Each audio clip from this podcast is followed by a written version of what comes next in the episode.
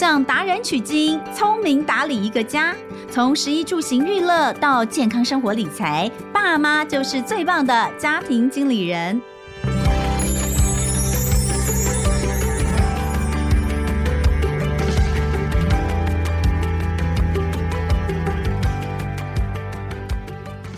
大家好，欢迎收听《亲子天下家庭经理人》，我是主持人萧同文。时间过得很快，呃。这个刚过完二八连假哦，那么开学也进入到第三周，那应该大家心都收的差不多了嘛？还是说呢，哎，好不容易心收的差不多，结果马上又放了一个二八连假，现在更难收心了。不管怎么说，呃，新的一个年度开始，我们其实到目前为止也聊了蛮多的，不管是呃在理财的部分，或是保险的部分，像是之前呢特别讲到了小朋友有哪些保险是大家要特别注意的哦。这件事情其实很多爸爸妈妈也觉得哦很棒，因为有的时候平。平常其实会忽略这方面的一些呃规划。那讲到理财哦，那我们来看，就是一个家庭里面的支出就是这么多。我们过去曾经讲过，就是说，如果你真的是要把这个家里面的钱全部摊开来算，以一个四口之家，假设是双薪家庭，一般的上班族，两个小孩，两个小孩又是在学呃这个就学的阶段，可能还有补习费的话。一个月可能这个这这是如果能够全部都支付掉，然后呃能够还能够剩一点点钱，大家都会觉得哇，真的是非常非常棒。有些人说我光是支付这些我就已经支付不来了，所以到底呃应该要怎么去规划？尤其是我们能想退休这件事嘛？很多人说上班族已经不敢想退休了。其实说真的，我也觉得不能退休，好像好像这个负担还是很多。所以今天呢，我们就好好来聊一件啊这件事情哦。上班族，我真的能想退休吗？哦，你可以想，但重点是你也要提前做。那今天请到现场的就是理财作家，最近也出了一本新书，叫做《上班族提前退休金钱课》。让我们欢迎石方老师。中文好，各位听众朋友大家好。哎呀，我是第一次来亲子天下，对对对，一个家庭经理人节目。可是跟童文已经是好几次的配合，在我们的那个节目广播节目里面，就是石方老师呢都来聊过很多的故事。因为石方老师他会走上理财作家这条路呢，完全就是因为。他曾经非常的为钱所苦过，我觉得啦，嗯、我常常都跟人家介绍说我自己是一个说故事的人，嗯，而且也是一个听故事的人，嗯，而且我专听钱的故事，嗯，我觉得这关键是什么？我会变成这个角色，其实跟我那个霹雳火一般的人生境遇，跟金钱环绕着是有关系。嗯、其实大家大家不知道，我今年是四十五岁，嗯，彤雯可能跟我差不多哈，我年长一点，哦，大一点点，嗯，可是，在过去二十年来，我其实，在金钱上。遇到好几个课题，嗯，我二十六岁在婚前，未婚夫就要帮哥哥还两百万的卡债，所以其实当时我就遇到一个钱跟关系的纠结，嗯，然后我二十八岁在生第一个小孩的时候，哎，家里就发生一场大火，结果我就很焦虑，从零开始学理财，结果其实我后来做了什么事？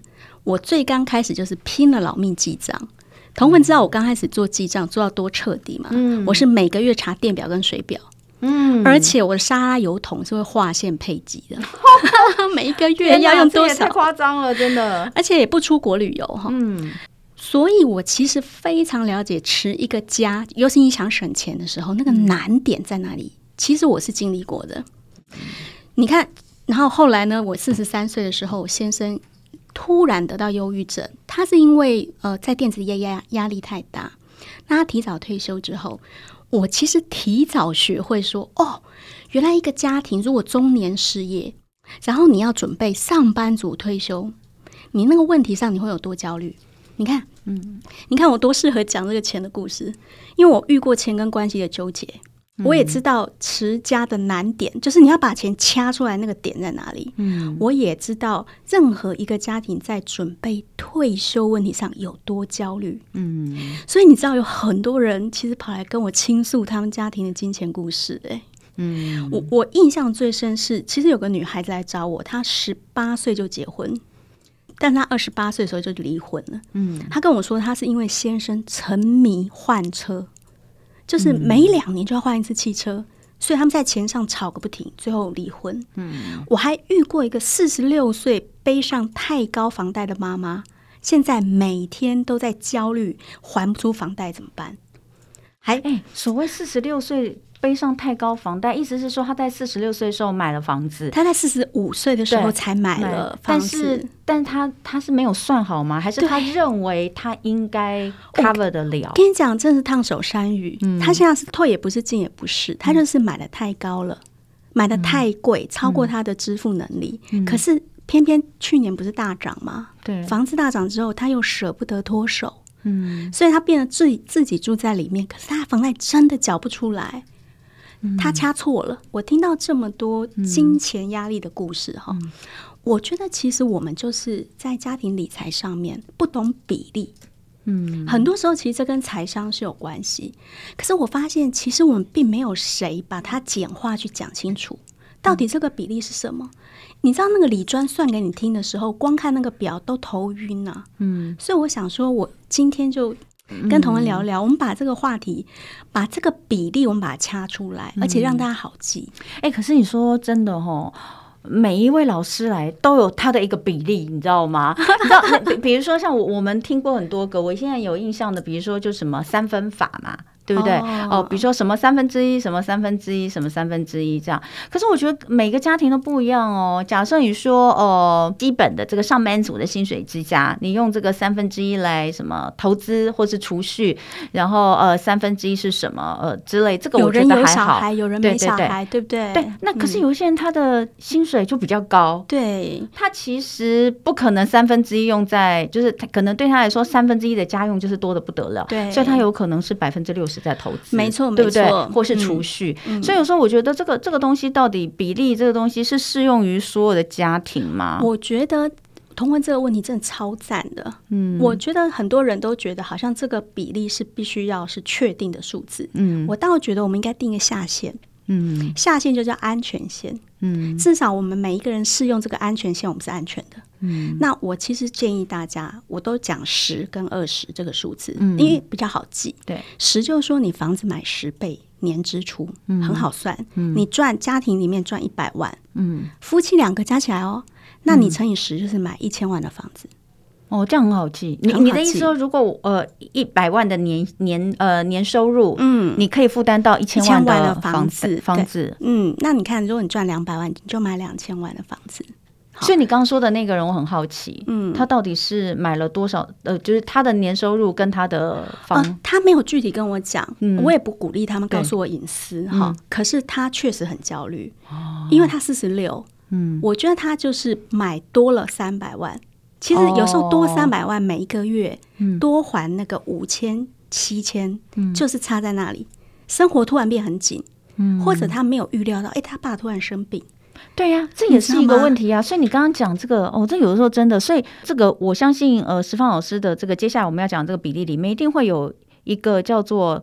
每个人讲的不一样，也许就是说，你一个家庭一定要有一笔所谓的紧急预备金，就像我们的政府会有紧急预备金一样的一样的道理。那我们我们就先来讲这个。一般来说，小家庭呃薪水固定比较多嘛，因为上班族嘛，对不对？现在老师要讲的这个东西是有小孩的家庭吗？有吗？因为我们亲子天下的那个 podcast 节目，大部分听的都是这个有小朋友的家庭哦。那我们是用一个四口之家的状况来，然后两个小孩都是在学龄当中的话，老师来做。一个比例的示范，我要跟大家坦诚，嗯、如果我说的这个比例就是这个十倍的年支出哈，嗯、呃，年收入乘以十倍去买这个房子，其实是能够存下二十趴的，这是没有小孩的状态下。我我要跟大家讲，哦、我我们先帮大家定下限。嗯、我说过这叫安全线哈，嗯、就是十倍的房子存二十趴的储蓄率，为什么是安全的？其实它是算过的。嗯，好，如果有一个夫妻两个，他加起来年薪接近一百万，那他不是买一千万吗？嗯，那你知道新北市平均每一个人头、嗯、一个人大概平均的月花费食衣住行大概一万五，嗯，就是不算太省。不算奢侈，嗯、这中间一万五，夫妻两个不就月花三万吗？嗯，嗯，然后他的房贷大概又会占他的三十趴左右，嗯，最后算出来他会剩下来一万六，嗯，那我们有用数字去推过一万六啊，如果这对夫妻没有小孩，嗯，他把一万六放五趴。你知道，同文三十年后，嗯，它可是变成一千三百万，嗯，一千三百万是一个理想数字，嗯，因为它放在五趴投资工具上领四趴出来花，嗯，每一个月可以拿到四万，可是这个是要有固定五趴的啊。如果今天他的呃，假设以五趴来说好了，很多人会觉得说，就是放股票嘛，嗯，因为呃，其他的不太一定会会有。那五趴股票，股票跟房子都有。对啊，啊，房子的话，房子的话，你你就是还要有钱再去买另另外一个房子啊，才你才会有这个这个房子的投资嘛。所以大部分人可能还是呃股票，当然投资的方式很多，保单我们刚刚有聊到嘛，保单呃，然后你说股票或是基金呃，然后呃这个大概现在是比较多的这这些东西。对对，那这些里面如果要能够稳定有五趴，其实我我也不觉得有那么容易。哦，我同文其实是。我们我们必须用数字说话，这时候请用你的左脑哈，嗯、就是不要用你的右脑，嗯、用数字回推是有的，嗯、而且甚至是超过九、嗯，台湾是超过九的，嗯、而且是证交所编出来的数字，嗯、你只要做到不要乱动就好了，嗯，好，然后要挑到好的，其实是超过长期持有超过九，嗯，那我们刚刚只讲五而已，嗯，所以其实你只要我们我们不讲定期定额，你就是乖乖的一万六一万六存，嗯，其实你就足够安全。嗯，所以你看，其实我们现在只讲下限，我们不讲上限或变化题，嗯、我们只讲说你在这个数字里安全。所以你如果是没有小孩的，好，或者说你是单亲妈妈，你要怎么做？嗯、你要做的是每个月掐赚五万，掐一万出来，嗯，赚四万，掐个呃四二八千块出来，就是二十趴。你以这个为标准来做一切的刹车。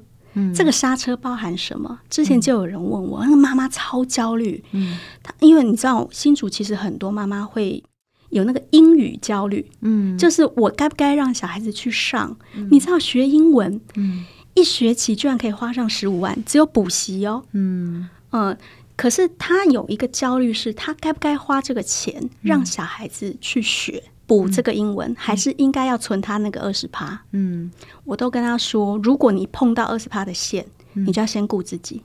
嗯，就是说，如果你是高薪者，你有办法负担。嗯，你只要能存二十趴，随便你干什么。嗯，你有些人赚五百万，对不对？科技业高薪五百万，他有办法生三个小孩。嗯，三个小孩都送私立学校，还有办法掐二十趴生下来，可以啊。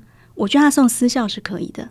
可是如果他是一个赚两百万的，好，嗯，嗯，这个时候他存不下四十万，一年存不下四十万，他就要知道，他必须要牺牲掉某一些东西。对，所以你的意思是说，我这是我刚刚前面讲的嘛？我就说这个比例的东西，呃，比例看起来数字一样，好像很简单，但是因为呃乘的那个本体不一样，所以它那个数字会会有大有小。这个是下限嘛？嗯，就是即便。你觉得你的生活就是就是你的薪水就是再刚好，你还是要想办法剩下二十趴，你还是要想办法剩下。我跟你讲，这个是 任何上班族，你现在不敢想退休的人，你要为自己设的一道防线。哎，我的听众朋友听到这边哦，我想先问大家，你先算一下，你赚的钱在目前的状况有没有办法存下二十趴？如果以一个上班族来说，在台北哦，哎，台北五万块薪水算很好吗？现在？呃，没有，也不算，就是中等，嗯嗯、中等哈。小家庭，我看我你刚刚是用那个，你刚刚前面的房子是用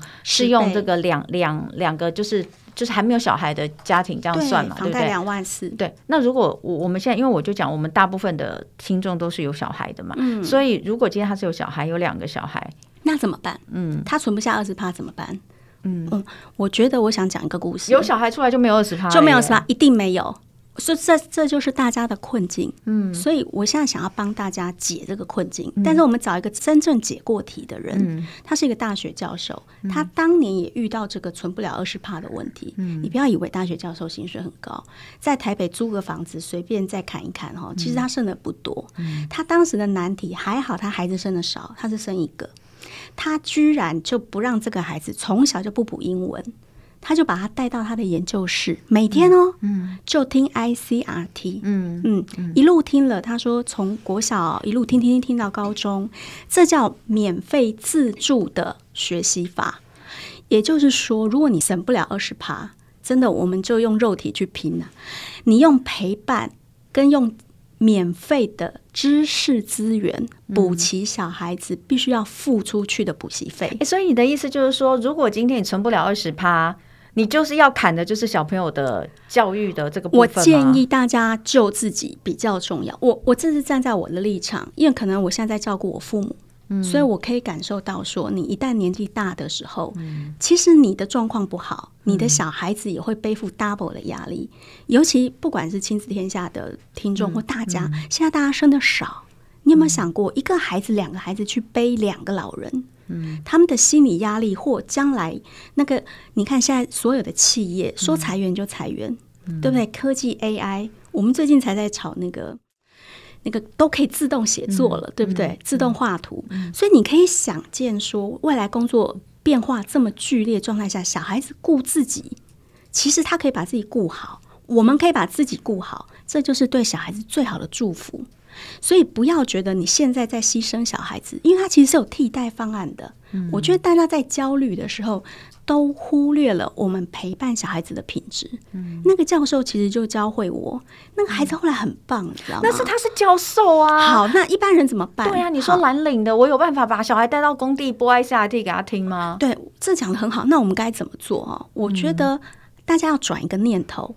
我是说实话，我自己孩子有两个，有一个很会念书，有一个其实状况就不太好。嗯、那个不是我们靠补习就可以来。这个时候我其实心里就认得很清楚了哈，我就不会再投资在小的那个上 面，我反而是去找他的强项是什么。因为现在这个时代不一定要靠学业才有办法出头。虽然我要跟同仁坦诚，台青教成的毕业生，嗯，我们做过统计哈。他毕业之后出去找工作，年薪超过百万的超过七成。嗯。啊，我们可以理解哈，因为我们是科技岛，嗯、所以我们在小的时候，如果你的孩子是有机会进顶大的，嗯，其实你投资给他英语补习费、数学补习费，有可能转化为他的薪水，嗯，但是不回你身上哦，你是回孩子身上哦，嗯，好，那如果他是不会念书的呢？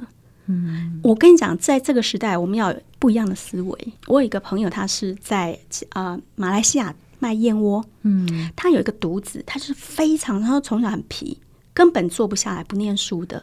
他从小不给他补习。嗯，大家就认清楚哈，其实小学就看得出来了，他是不是这块料？嗯，如果他小学毕业的时候，他没有办法保持全班前十，几率就小；国中的时候没办法保持全班前十，几率也小。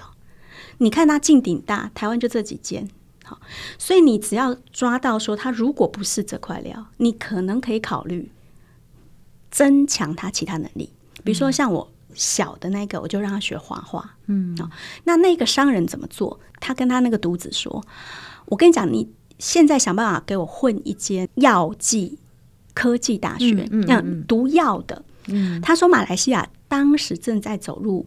衰老期就跟我们一样，那他鼓励他去拿到药的文凭，嗯，好，还有那个执照，嗯，然后他就可以开药局，嗯，而且这因为他本身就是商人，嗯，所以他鼓励他说建立一个叫指数型收入。同文理不理解指数型？嗯，也就是说，呃，我们不是用时间去织一顶帽子。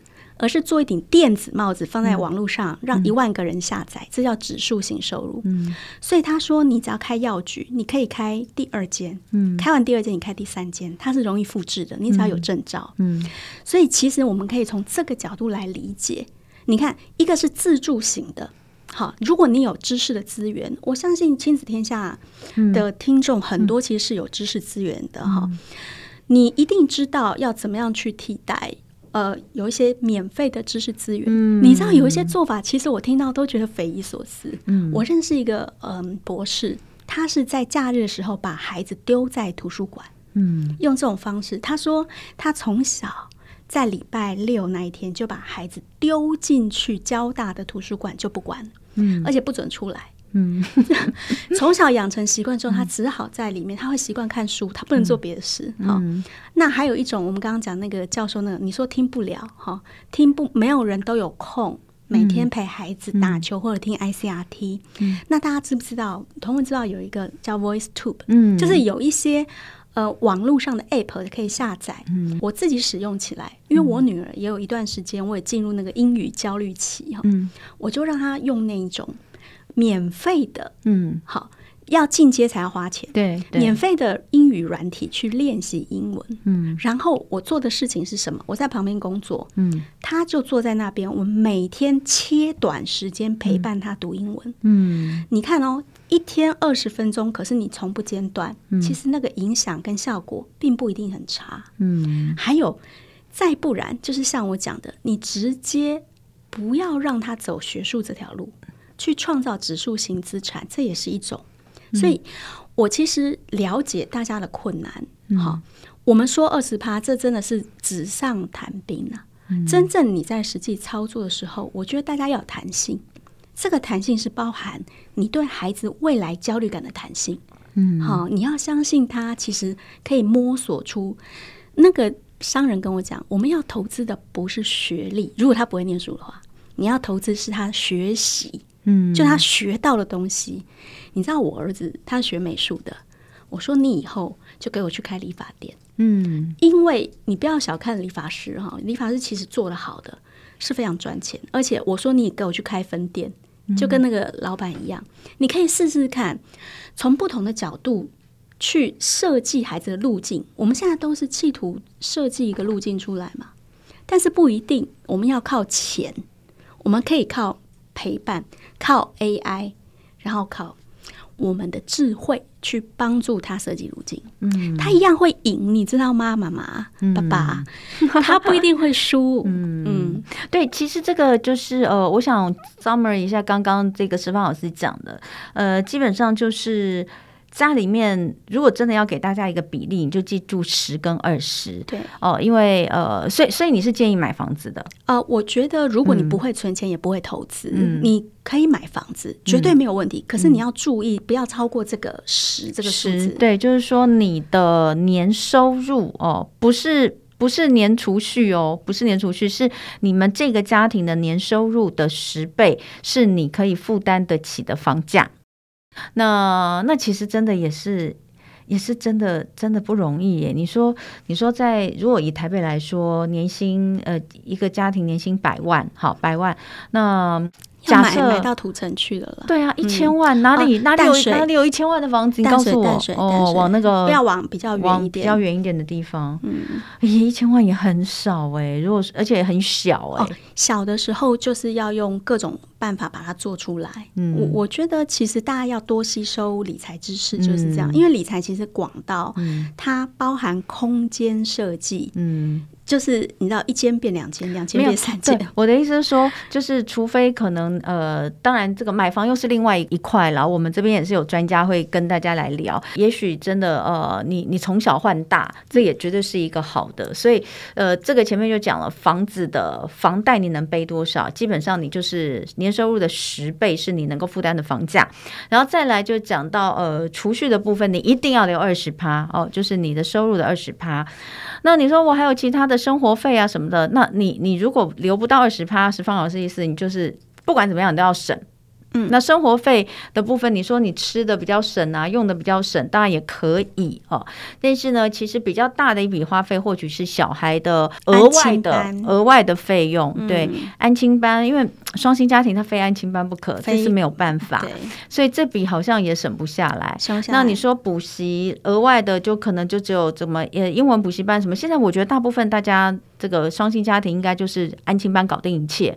我在安亲班里面再加选一些，我看他们都是都不是，既然人都要在这里，就不可能只只看写功课嘛，一定就是哦，再给他加一个英文啊，或者再加一个什么作文啊，文对不对？嗯、哦，这些东西，他们啷当一个月大概两万块吧，一个小孩，没错，一个一个小孩的课后安亲两万，两个小孩就四万，对。那如果今天呃爸爸妈妈都有工作，呃，可能加起来假设是八万九万，其实小孩就占了一半，一半了，对，对，好可怕哦。那你说？你刚刚讲说，如果在新北市一个人的这个生活费开销是一万三，一万三，好，那这个爸爸是爸爸妈妈两个人加起来三万，两个小孩要不要算钱呢？啊？要，你要算，那你这已经已经爆啦，啊。我我跟你讲，我觉得我们这样想哈，我们现在是定一个下限出来，然后小孩子呢，你有弹性的去做其他的做法。嗯，那我们说的这一种，我们不纸上谈兵，就是他非送安亲班不可怎么办？嗯，你看。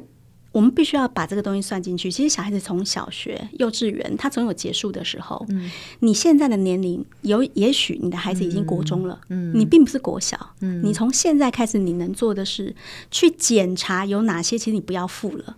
比如说，有些人学小提琴，嗯，好，你学到国中，你发现其实孩子在这个地方的锻炼已经没有什么增长的效果了。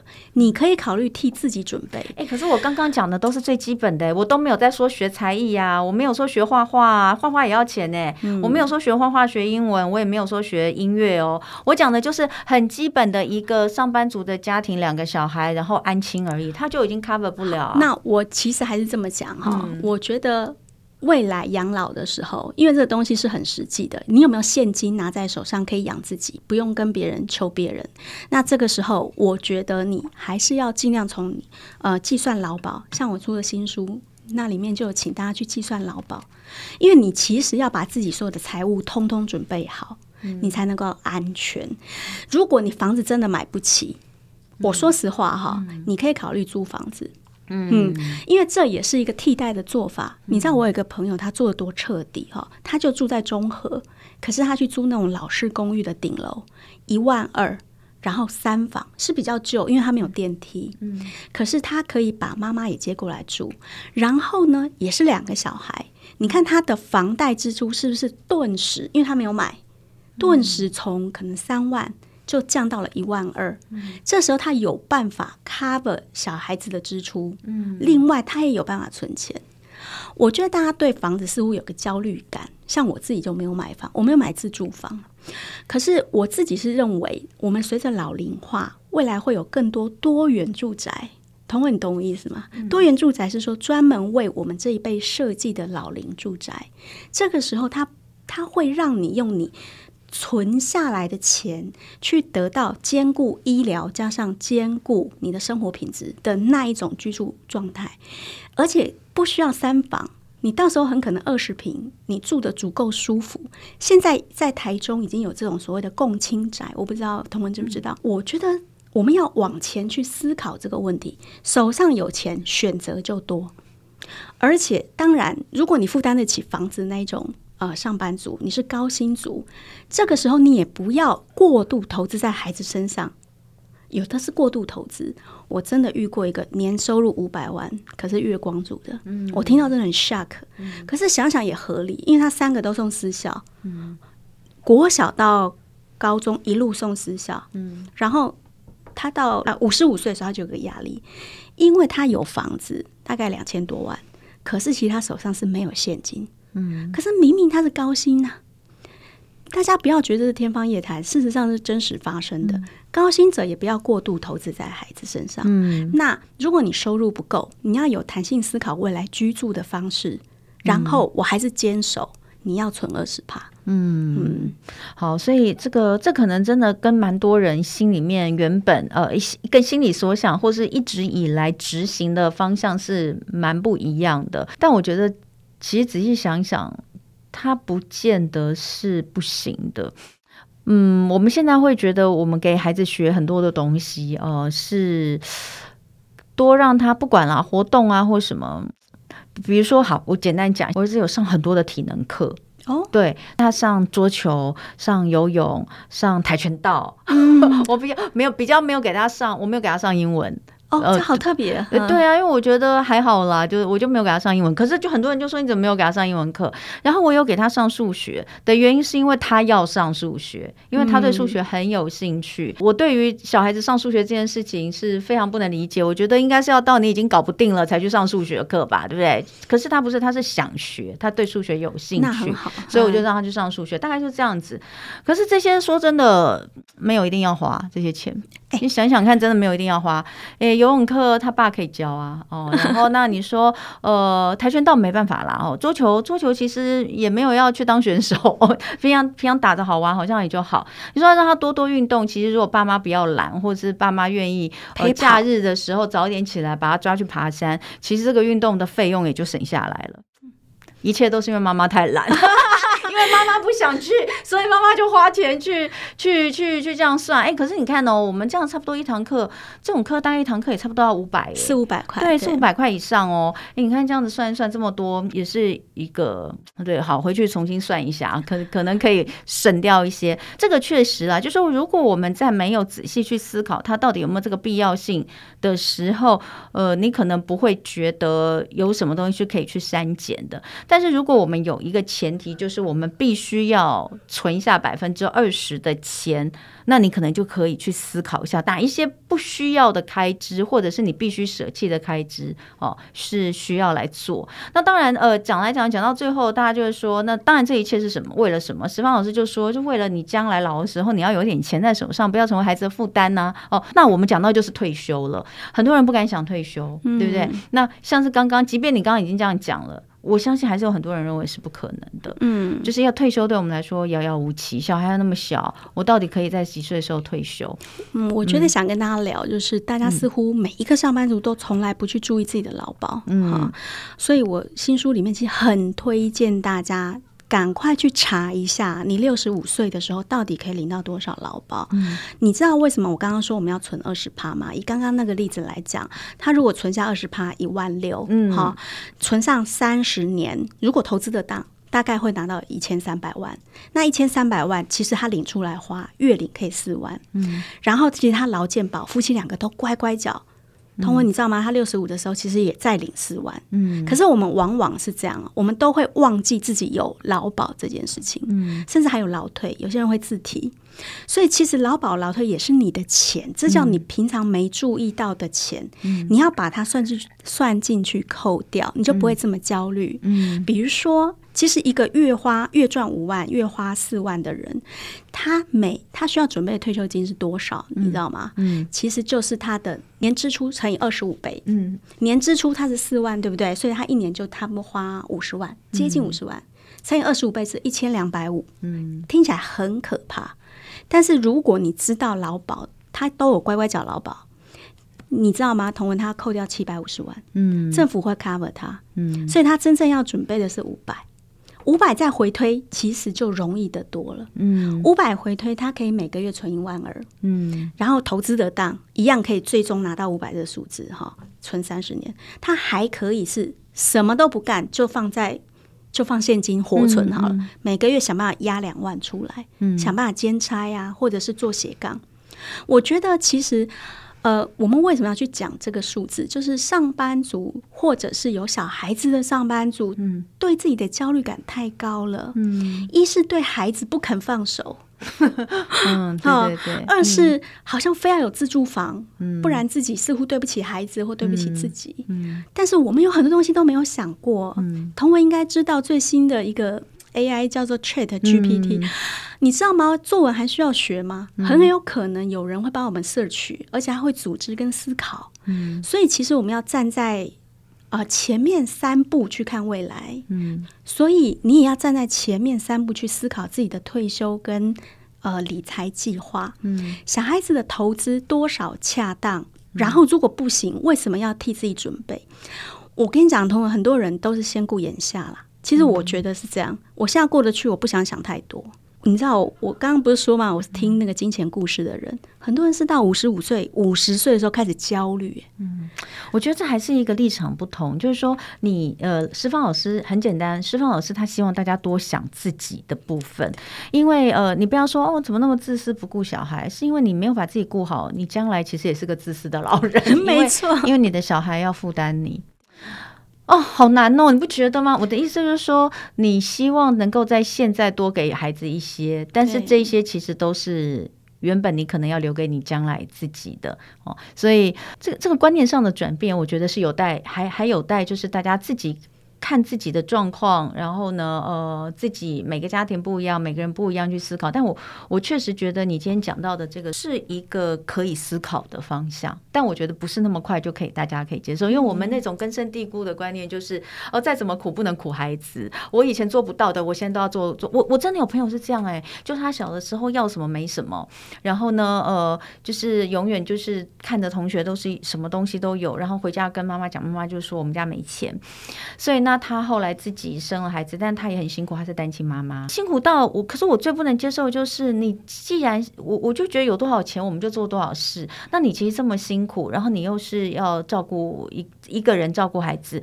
那有一些钱花，尤其是花在小孩身上身上的钱，我觉得实在是没有那个必要。我的想法就跟你一样，好像没有这个必要。但他就是一定要，他就说我就是不要让我的小孩输给别人。对，嗯，就是什么，就是他是投资，我觉得他是投资超过他的能够负荷的。那原因只有就是我小时候我想要什么都没什么，我不能让我的小孩跟我一样。同文，投资小孩其实是高风险投资。我们必须要讲，这其实不太适合我们亲子天下的这个。我们亲子天下的精神不是这样，我们亲子天下觉得投资小孩是一个很好的投资。我其实想解释是说，它中间变相很多了。好，你本来预计说他应该学英文，他就应该会变得英文很好，可他中间有可能他早恋了。或你要解决的问题是他有可能突然间很厌学，他被霸凌了。就我意思是说，他中间遇到的那个曲折很多，所以我觉得投资自己的养老其实叫确定，你确定可以拿在手上的东西，那是不是不要生小孩比较快啊？我觉得不是这样子，有小孩，小孩子是很好的陪伴。我现在每天家里我也有两个小孩，他们也大了，现在有他们在家里就非常快乐。我觉得小孩子是一个陪伴，然后也。是一个呃，我觉得呃，好像会陪我走一辈子，嗯、也很有成就感啊哈。嗯、但是我觉得大家要在新时代用新的方式思考事情，好，嗯、就像我刚刚讲的，补习作文真的有必要吗？你现在觉得英文很重要，有可能我们以后按一个键，我们就马上可以跟对方用各种语言交流。嗯、所以，其实，在时代变化的时候，呃，你老了。有钱，嗯，钱叫硬货币，嗯、硬货币永远都可以交换东西，所以你会有很多选择权。嗯，好，所以呃，聊到这边哦，因为今天时间也差不多了，下一次哦，我觉得可以再请石方老师来讲另外一个部分，因为像我们今天主要在讲说。你的钱要怎么去做分配？哦，投资，然后能够存下来的钱为未来的退休跟养老做打算，这个点很重要。因为十方老师一开始就是很明确的告诉大家，其实你家里面可以省的最大笔的支出其实是小孩。对，那呃，当然有些人会觉得不对啊，不是这样。可是我觉得没关系，每个人的想法不同，每个人的状况也不同。不过这个这个观点大家可以。试着从这边去思考看，可能想了之后你还是觉得不能接受，那没有关系。那从别的地方省回来。对，但如果呃你你自己思考过，我觉得这倒是一个也是可以思考方向。毕竟我们以前没有特别去聊到这个东西，下次我觉得可以聊储蓄。储蓄这件事情，或是节省开支这件事情，嗯、因为呃，据说石方老师是一个非常会记账的人，他刚刚有讲记账这件事情，其实对很多人来说都是很头疼的。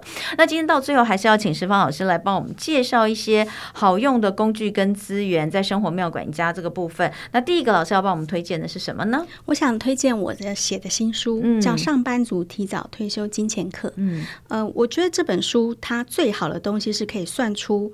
你到目前为止存多少钱？然后你每个月现在存的够不够？嗯，还会帮你检查保险，就是我们刚刚讲的那个退休的准备数字，对，他会帮你算好。嗯，所以这是大家需要的必备必修金钱课。嗯，而且我还请大家去呃去搜寻一个。A P P 叫 VoiceTube，V O I C E T U B E，这个就是免费的英文的网站。OK，然后大家去试用看看，由此延伸去寻找其他免费资源。嗯，很多的免费教学资源，其实在呃亲子天下做的。